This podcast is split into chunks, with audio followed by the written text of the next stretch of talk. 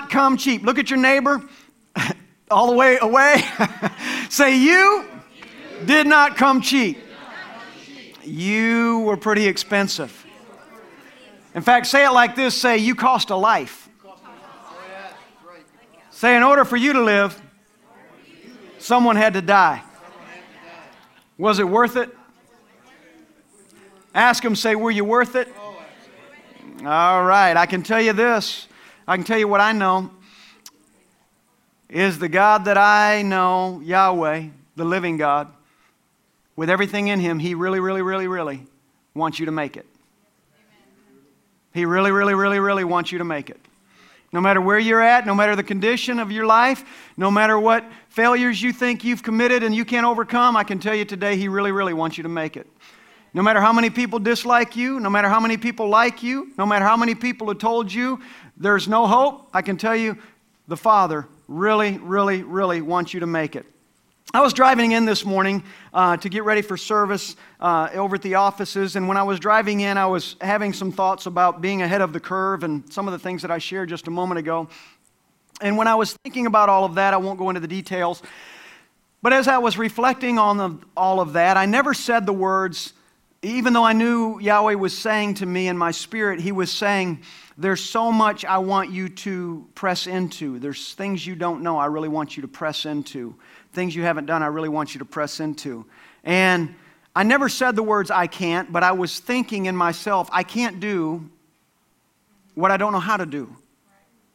That's what I was thinking in my mind. How many have ever thought that? Go ahead, be honest. I can't do, and all of you on, online, let, raise your hand.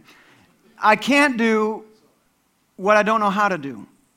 And as I was thinking that, he rebuked me. And he reminded me of something that my father used to say when I was growing up. I had an amazing dad that raised me, loved me, cared for me, comforted me, guarded me, protected me. I never felt unsafe. I never felt uncertain. I never uh, felt like I was less of a human um, compared to anybody else. Uh, he made sure that um, I was... Uh, He made sure that I, I could grow up confident, and um, and he prepared me in a lot of ways. But he used to have this saying that he would say all the time. If if he asked me to do something, or my brother or sisters or any of us kids, he would ask us to do something. If, if any of us ever said to him, but I can't, I don't know how, I can't do that, I don't know how to do that. My dad always would say this, and I still hear his voice very clearly, a thousand times, times a thousand. And he would say, son, can't, never could do anything.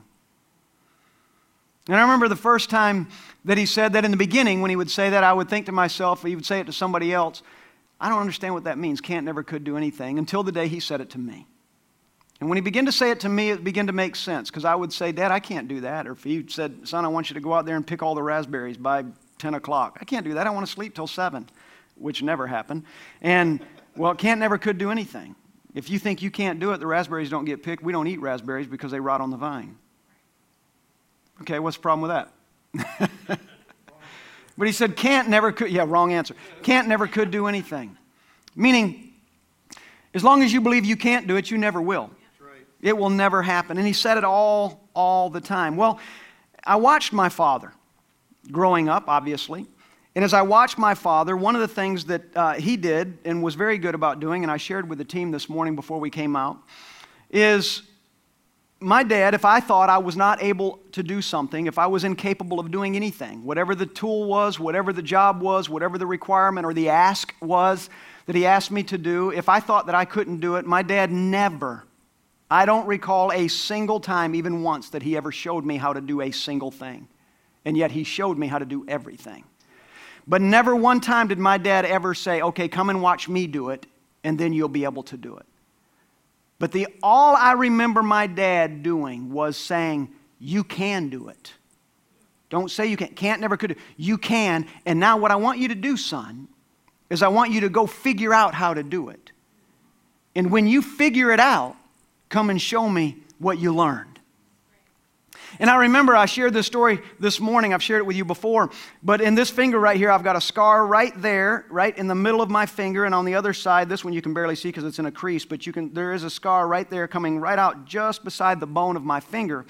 And I was about twelve years old. And I remember uh, working on the lawnmower with my dad. And the blade, uh, the blade, something was wrong with the blade, so we were trying to take the blade off of the lawnmower. Well, I was I wanted to help my dad. He was very mechanical, and I am very mechanical, and I enjoyed that stuff. And I was helping him, and we put the socket on the wrench, and we put the wrench on the nut, and we were turning the nut. Well, as you know, anybody that's ever turned a nut that was hard to turn, um, it got stuck in there, and when we we finally broke it loose, but the nut was stuck inside the socket. And my dad said, "Get that nut out of that socket." And I tried to, you know, do everything. And it wouldn't come out, you know, all the things that you do, try to knock it out, it just would not come out of the socket. And and my and I said, "Dad, I can't do it." He said, "Same thing you always said, can't, never could do anything." "Well, how do I get it out?" He said, "There's a way." "Well, how do I do it?" "I'm going to get a cup of water. When I come back, you figure it out and let, tell me what you figured out." Yeah. And that's what he did. So he walked all the way up to the house. I was in the back forty. He walked all the way up to the house, and he got a glass of water. By the time he came out there, I'm I'm bleeding. I got my finger. I've, I've taken a screwdriver, this little bitty screwdriver, and I've held that. I've pulled the socket off of the wrench, so I've got, and I'm pushing down in that little hole with a screwdriver trying to push that nut out, and it worked. Yeah. The nut came out, and the screwdriver went right through my finger, right into the ground. So I am shish kebabbed into the soil. So my dad comes out, and I'm my finger's still on the ground because I'm twelve, and I'm I don't want to bleed to death or die. And I'm trying to figure out, what do I do? I'm stuck in the ground, and my dad comes out, "What are you doing?" "I'm stuck." "What do you mean you're stuck?" "Well, you told me to figure out how to get the, so- the nut out of the socket. I got it, and the screwdriver is all the way through my finger." He said, "Well, pull your finger out of the ground." I pull my finger up, screwdriver's all the way through. I hold it up, looks like the cross of Jesus.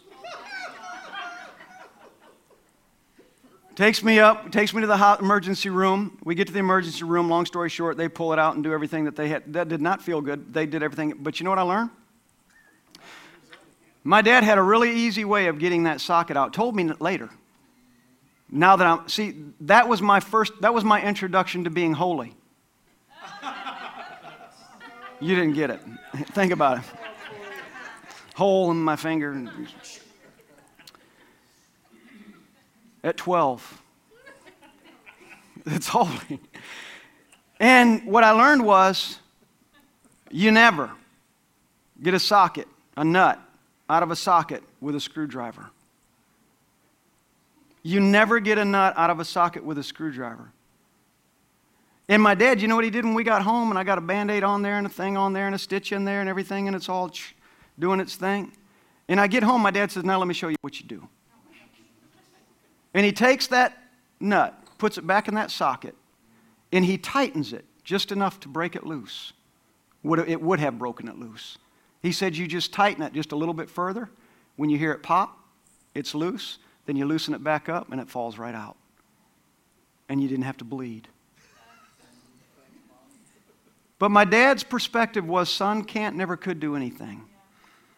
And I'm willing to let you drive that screwdriver all the way through your finger to learn to never use that screwdriver in that way again. I'm willing to let you make mistakes for an opportunity for a do-over. And I watched my dad all my life. We lived in a, not all my life, but when I lived with my father, on Averill Street in this little pink house. It was pink, it was ugly, but it was what we had. With seven kids and two adults, a one-bedroom, two, a two-bedroom, one-bathroom house that I grew up in. And I watched my father take care of this family, and teach us lessons by not giving us the answers, but instead by saying, "I've got the answer, but it's important to me that you figure it out because then you will value that answer." That's right. It's good. The lessons that I learned from my father are invaluable even today, and I will never, ever forget what those lessons did for me. When my father passed away in twenty thirteen, I miss him still every single day. And I wish in many ways I could get a do-over, especially for a few particular years of my life, seventeen, eighteen, nineteen, twenty years old. I wish I could go back to that time and include him more in my life when I was finding my individuality and felt like I, he was not as necessary. I didn't really need him. I wish I could get a do-over and go back and include myself more in his life and let him include himself more in mine. I'm so thankful that the years that went by, if I tell you today the last Christmas that I spent with my father, it would be impossible because I would have no way of telling you. I don't know the last Christmas I spent with my father. Nor do I know the last Christmas I spent with my mother who's watching online right now.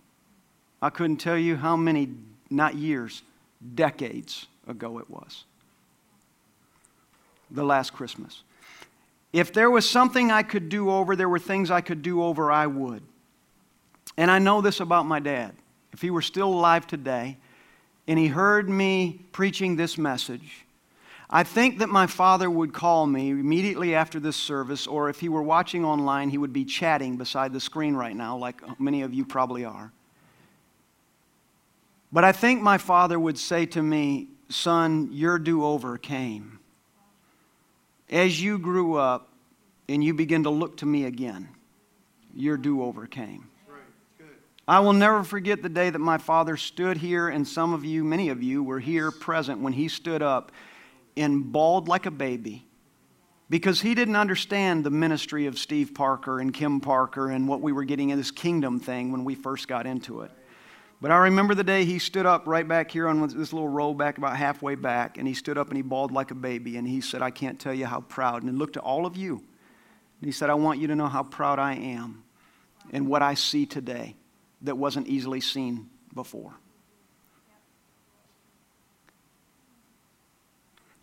And those moments are do-overs. That's when we get the opportunity. You know, we miss things. We miss moments in life. We miss uh, doorways. We'll walk right beside them thinking that it belongs to someone else and it might belong to us. We miss these things. And the Father says he wants you to know. He wants me to know. If you're watching today and you're listening to my voice, I'm not talking to the righteous and I'm not talking to the unrighteous. I am talking to whosoever will. Hear me. Sir. Whosoever will, listen to me today. But the Father said, "I'm not counting the times that you walk past the door. I'm counting on the moment you walk in the door." Did you hear me? He said, "I'm not counting on how many times you walk past the door. I am counting on the moment that you will walk in the door." Because you might have walked past it a thousand times a thousand. And every time you walk by it and that door is still there, it is your opportunity for a do-over. Let's get this right. So many times, so, so, so many times in history. Turn with me in your Bibles to Lamentations chapter three, please. So many times in history, we've been given opportunities for do-overs, both as nations and as individuals, um, many, many, many times. And I'm going to ask you a question. How has that worked out? Whether it's nations or whether it is individuals, how has all of the do-overs worked out? America is not the first democracy. Rome is. Or Greece. America is not the first democracy. Democr- democracies before us collapsed. None made it more than two hundred years. We're the first to make it as long as we have.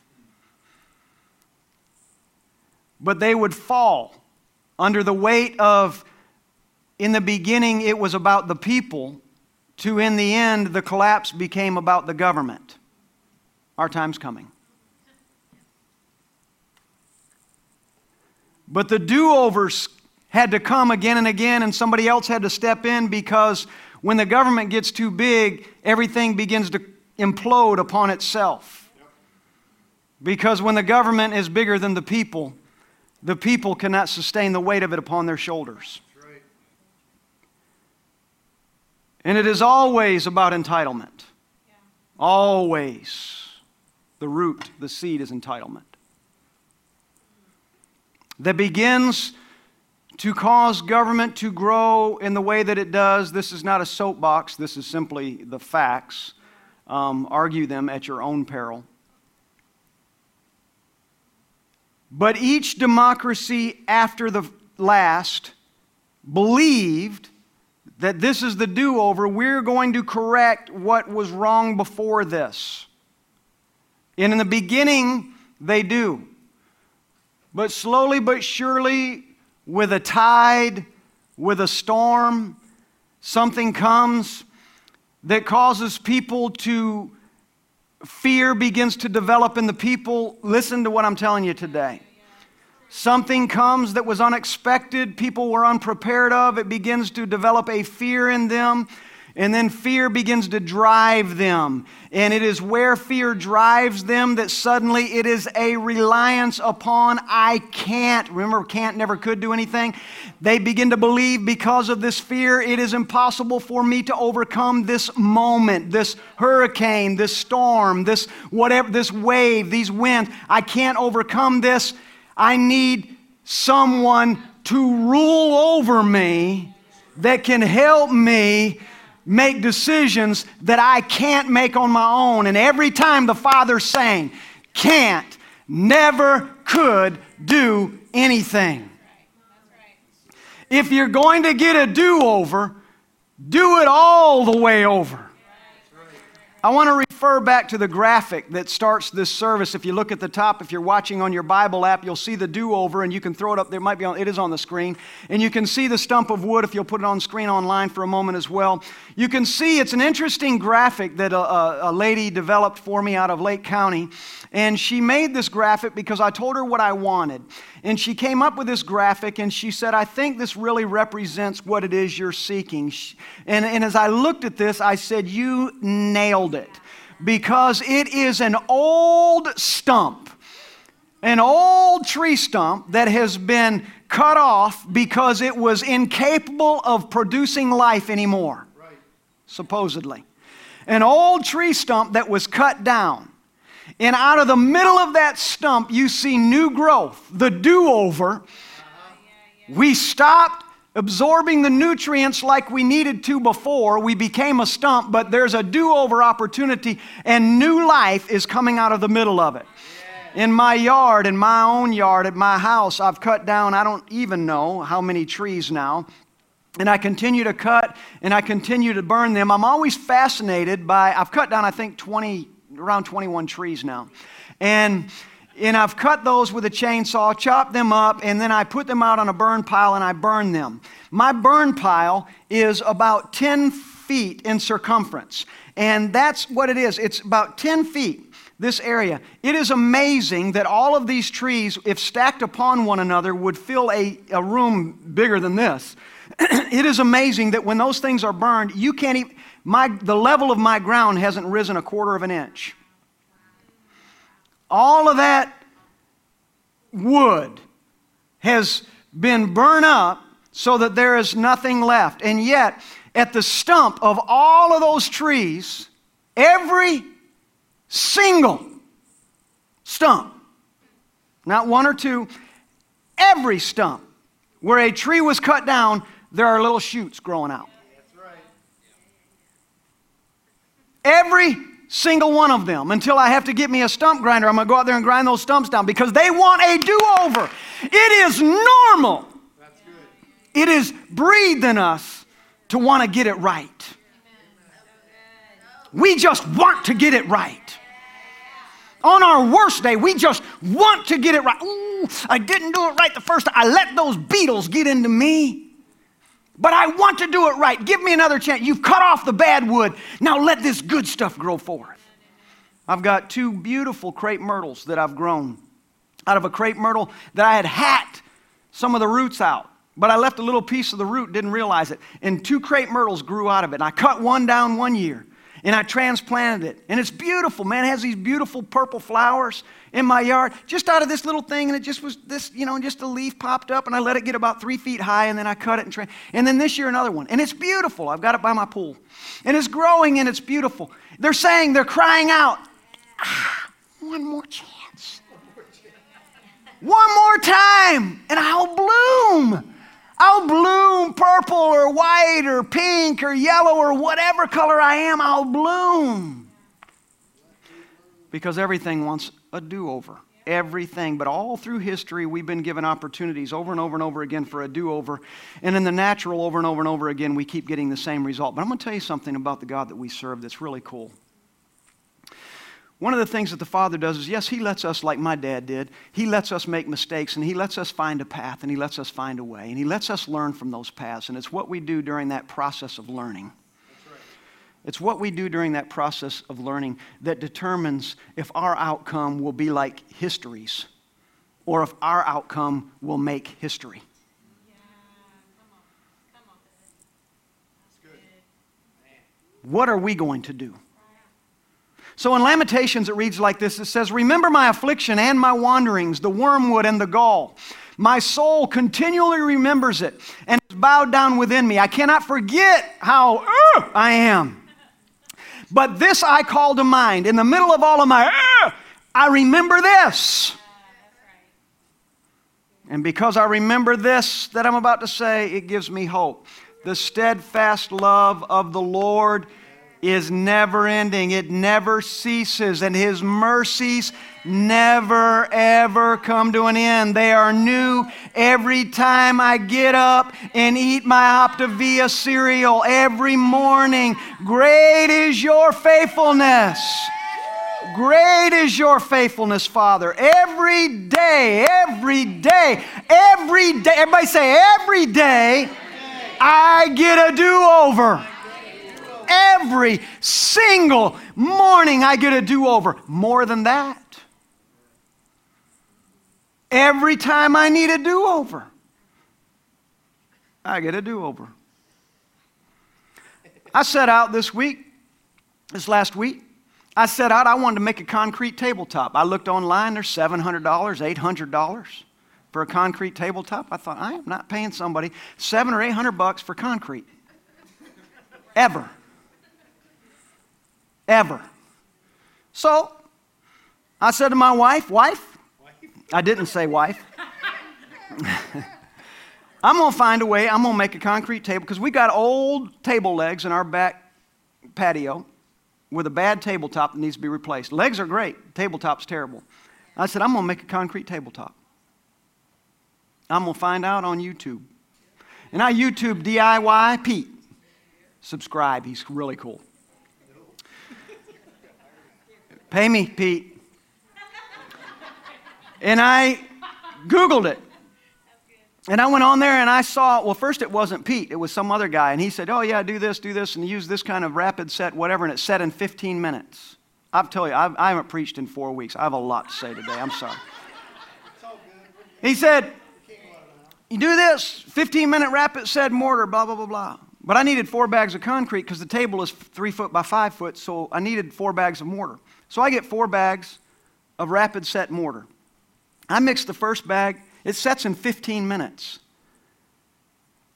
I'm not a concrete guy. I mixed that concrete up. It was beautiful. It was putty, exactly. Everything it said in the video, everything. Man, I mixed it up. I put it in my bucket. I poured it in the thing. I went over there and got another bucket, and I'm about to pour it in. I go over there, and I pour it on there. By the time I poured on there, I realized... You know, in the, in the in the beach, when you go to the beach and you're building a sandcastle and you drizzle the sand and it kind of stacks on itself? Yeah. That's what my concrete did. And I poured the next one and it didn't flatten out. So I took my trowel and I just hit it. It was hard as a rock. That fast. I ruined it. It was terrible. And I said to my wife, she said, how'd your table come out? And I said, it was wonderful. I built a model of the Rocky Mountains.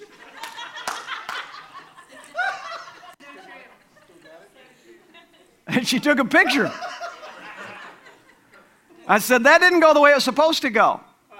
But I, I didn't give up. I have the mold. I dumped that thing out. The top side of it looked amazing. If it was like an iceberg. The top of it is just beautiful, this little thing. The bottom was like this treacherous whatever. And so I thought, I can do this again. So yesterday I went and I got my concrete, but I didn't get quick set. I didn't get that fifteen-minute set before you can pour another bucket in there concrete. I got the kind that takes you like two days and you can like have lunch and breakfast and dinner and sleep for twenty-four hours before you have to come back. I got that concrete out there, eighty-pound bag. Man, I'm mixing it, mixed it up, poured it, mixed it, poured it, mixed it. I'm doing a YouTube video, by the way. You can watch it. Subscribe to my channel. And so I poured it, put it in there, leveled that thing up. My wife came out. She said, that looks amazing. I went out there, there this morning at five thirty this morning to spray it down. I pulled a little plastic off the back of it. It looks incredible. I got a do-over. Do you know what? When they, you get those moments, so you get a do-over whenever you want to. It's promised. Every day is another day. Every day is another opportunity. But in the middle of every day, you might have a day in the day. You might have a moment in the moment. The awesome thing about the Father is you are bought with a price. You are expensive. And he's not going to say to you, oh, you built a model of the Rocky Mountains when you're supposed to be making a concrete tabletop. Shame on you. You're going to hell, pitiful thing. That's not God. It's not the God I serve. And that's not the reason he sent Christ for you and me, so that he could look at us and say, oh, you're a Rocky Mountain model and you should have been a concrete tabletop. That's not, that's not him. But we get a do-over, and we get do-overs whenever we need them, and he makes them do. Now, he's not looking for us to say, hey, you know what? Mm, I'm going to need a do-over at two o'clock tomorrow because of what I'm going to do at one. Right. We don't get to plan our do-overs. Yeah, right. Exactly. It doesn't work that way. I'm going to schedule in a do-over for four o'clock on Thursday. For what? Well, you'll see at noon. It'll all become clear. It doesn't work that way. Certainly, even in those moments, is he forgiving? You're expensive. You're expensive. And he doesn't cast off sons. He doesn't cast off daughters. One of the things I loved about the movie The Chosen, did I tell you about The Chosen? One of the things that I loved about The Chosen was the, the depiction of each of the disciples and how uh, Christ was less interested in their failures and more interested in their potential. He was not interested in where they are. He was interested in what their possibilities were. He saw their tomorrow. He did not care about their today. But another thing that I love about him and the whole thing of The Chosen is he knows when to love them with grace, and he knew when to draw the lines. He knew when to look at somebody who had no hope of change and say, mm, don't got time for you. Yeah.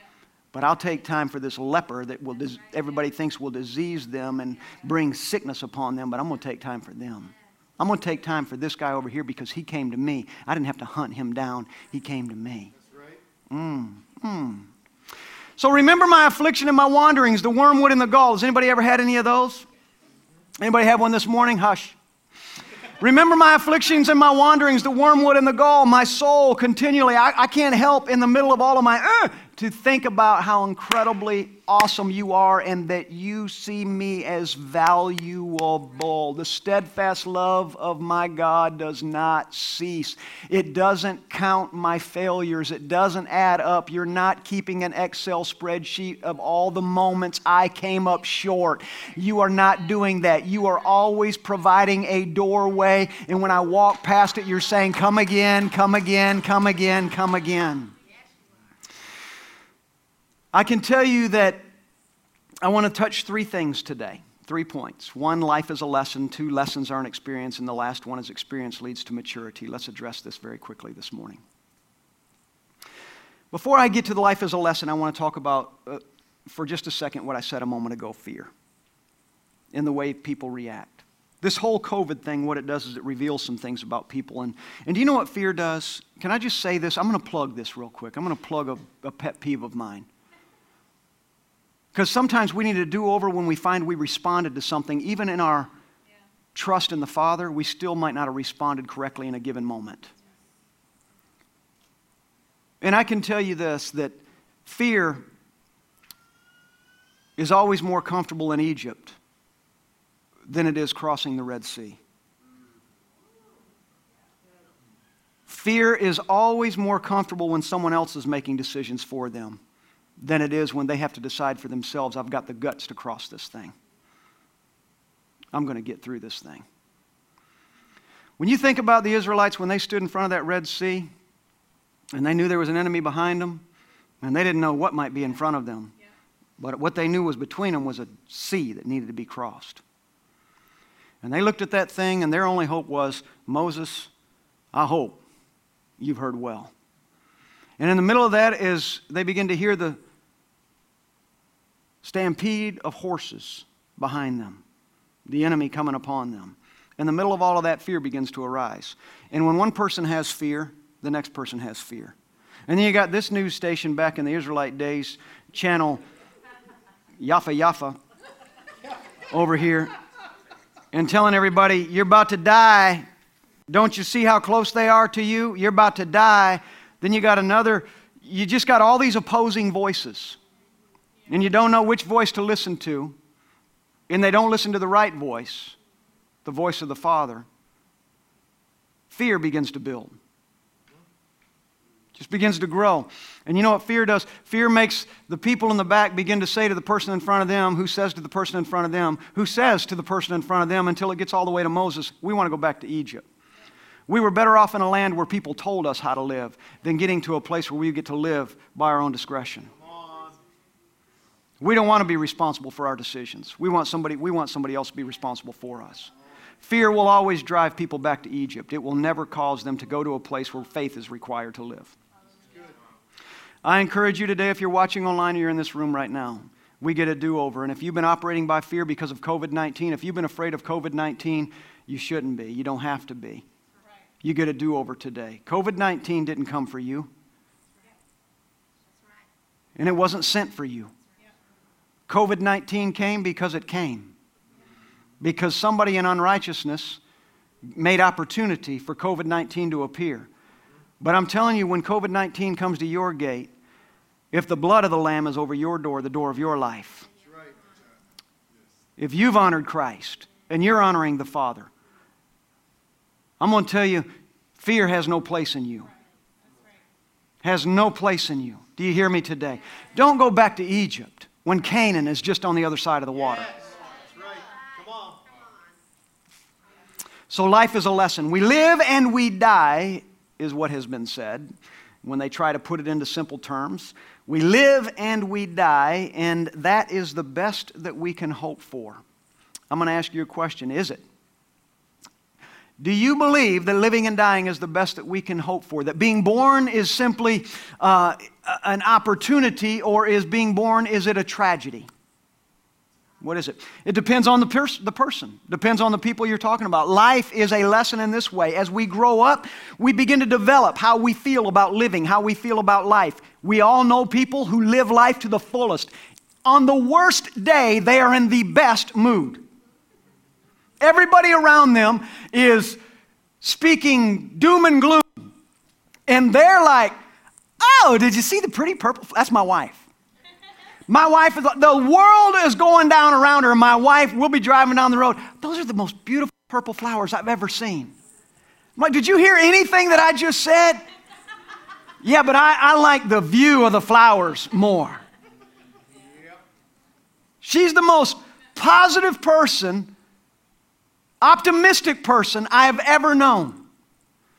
Because in the middle, it doesn't matter, not that I'm not optimistic or positive, not that I'm saying to her, oh, we're going to hell and we're doomed. I'm not saying that. Don't get that all wrong. What I am saying is, let's see if I can do this right. She sees the flowers more often than I do. Because I'm a fixer. I see things and I want to fix things. She sings, sees things that are broken, and she wants me to fix them. She recognizes my anointing, and I recognize hers. Hers is to remind me that it's a beautiful creation and opportunity that we have. Yeah. Mine is to remind her, I'm always here to fix it, baby.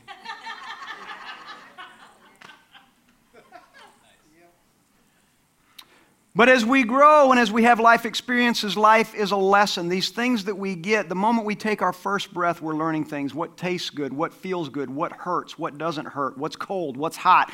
From the very beginning, we're learning all these things in life. As we grow, we're learning what appeals to us, what doesn't appeal to us, what, what do we want to be a part of, what don't we want to be a part of. And, and all of these things begin to develop our mentality and the way that we live and our in growing up, how we see things and how we absorb what's going on around us. And many of you that are in this room or watching online today, you've got experiences, even as I'm speaking in your mind, you you think about, it's really easy for you to consider the moments that got you where you are right now.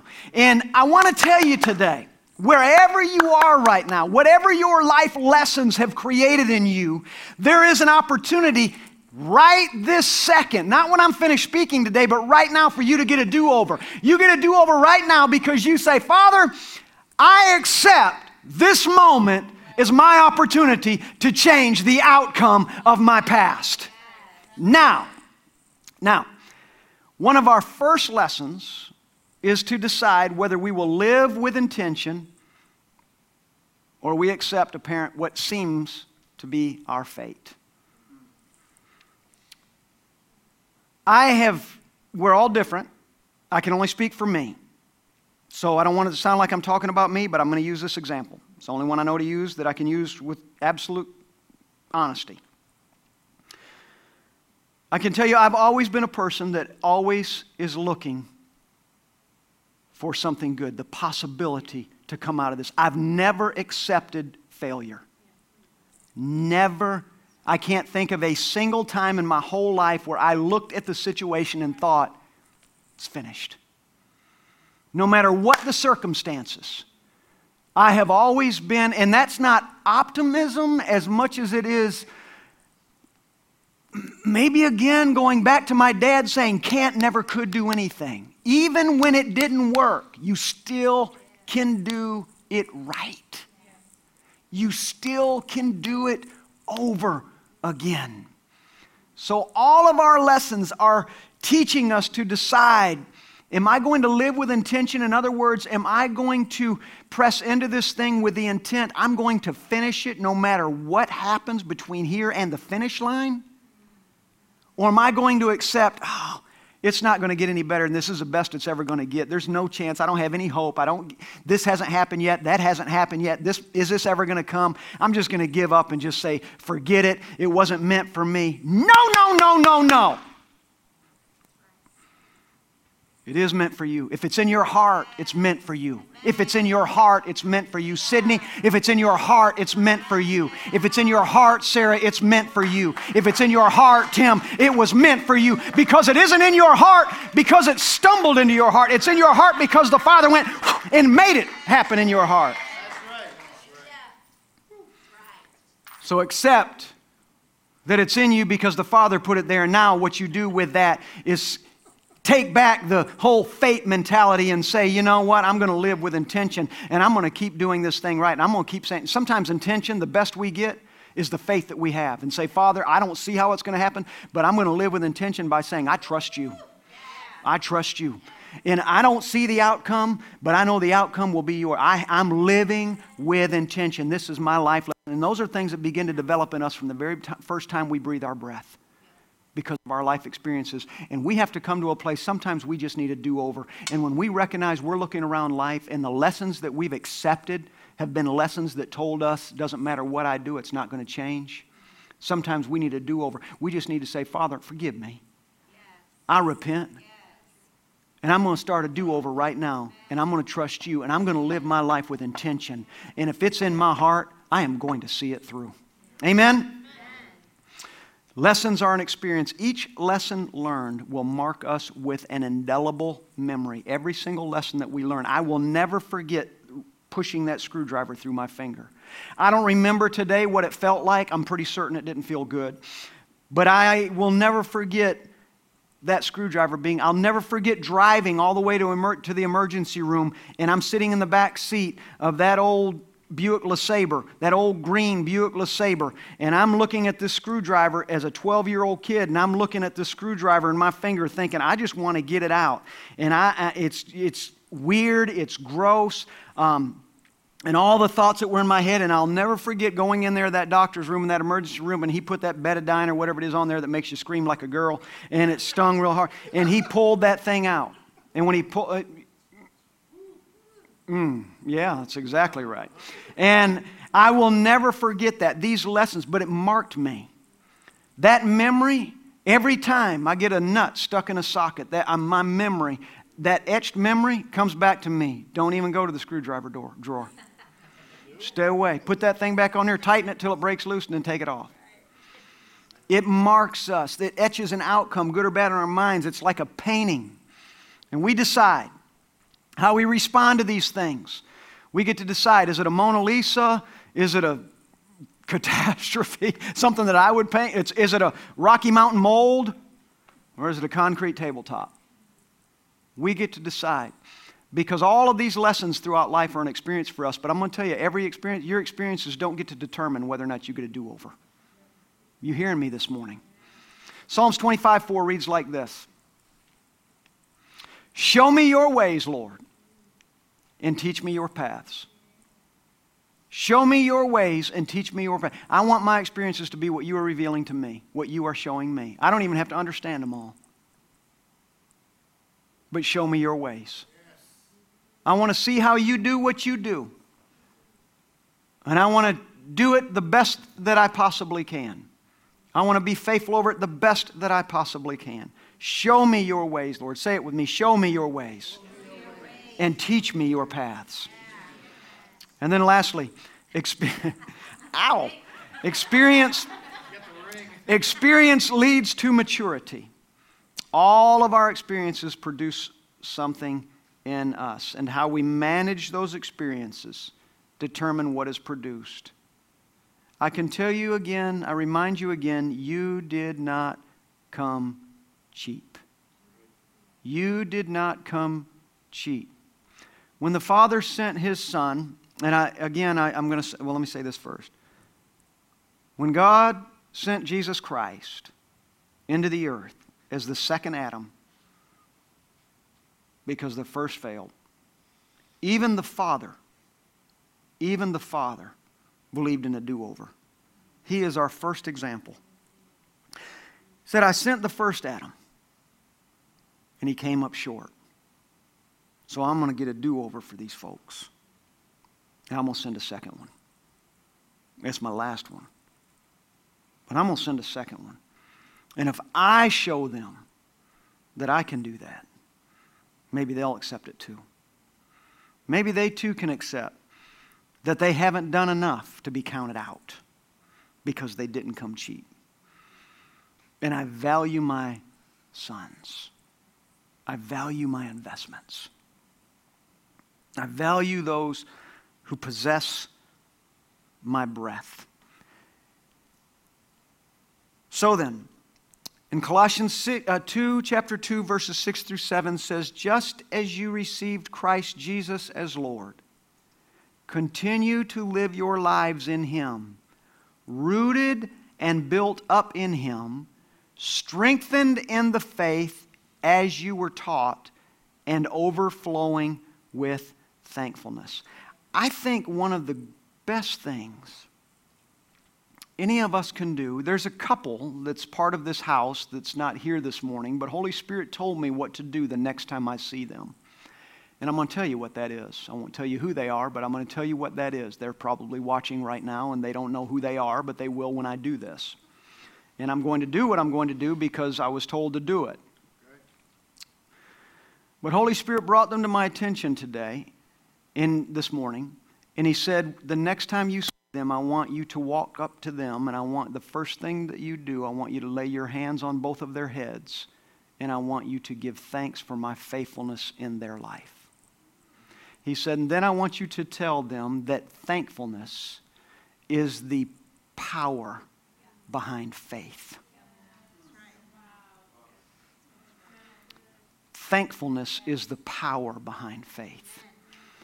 To be thankful to the Father says, I believe you can do anything. I have faith that you've never uttered a word that will come up short. I have faith you've never spoken a word that will come up short. Thankfulness is the power behind faith. And I'm going to lay hands on this couple, and they'll know why. But I'm going to lay hands on them, and I'm going to say just that. No more, no less. Thank you, Father, for your faithfulness to this couple.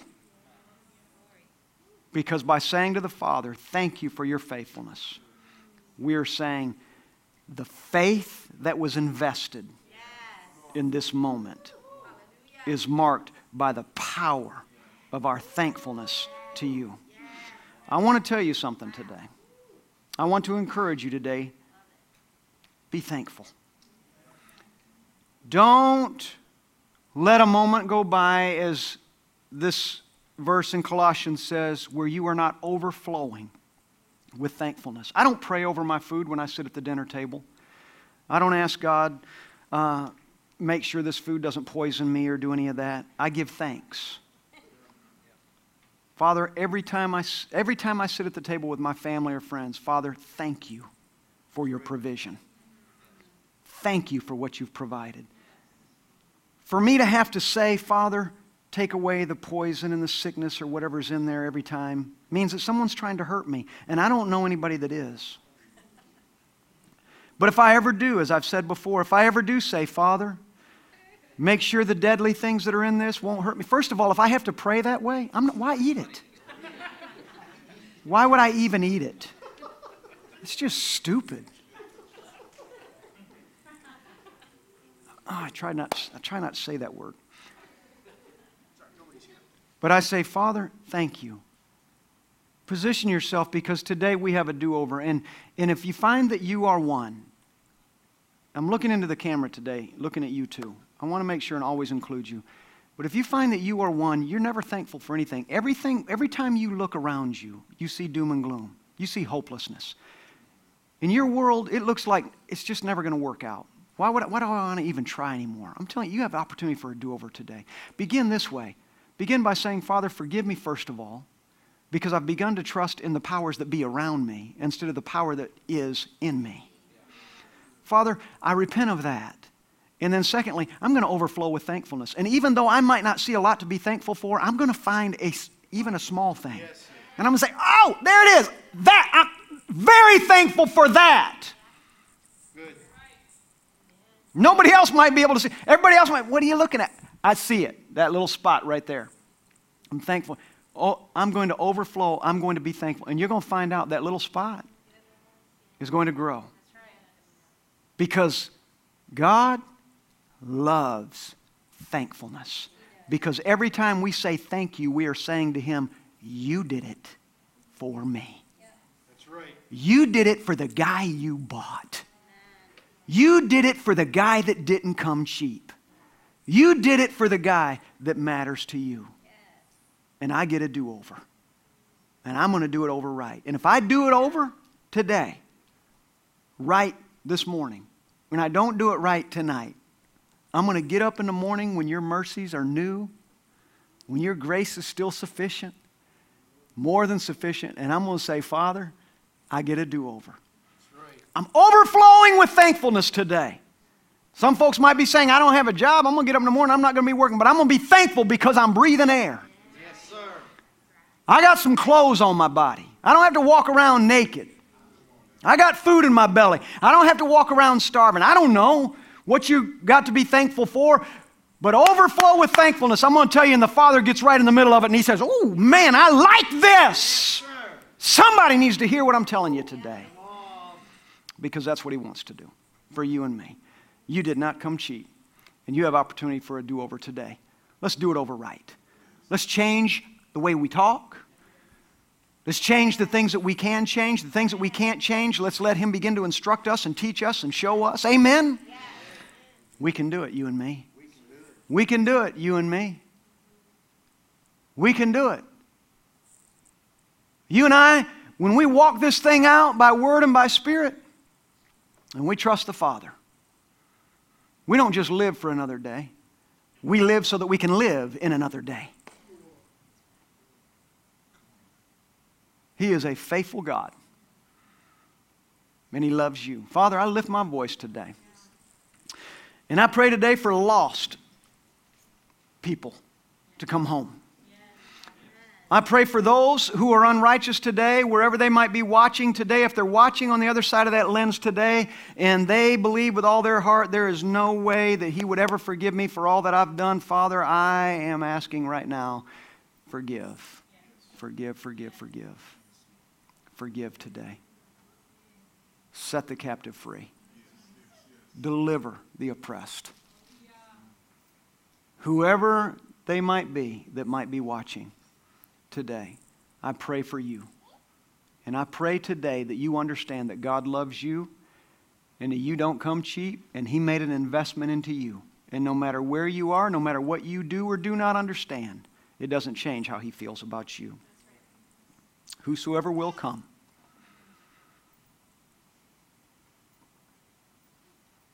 Whosoever will come. Amen. Those who have eyes to see and ears to hear, come. Yes. Those who aren't even interested, I bid you come. Right. Yeah. Come. That's right. Let the anointing of the holy God we serve change you in the same way He's changed us. Right. Hallelujah. Hallelujah. Yeah. Hallelujah.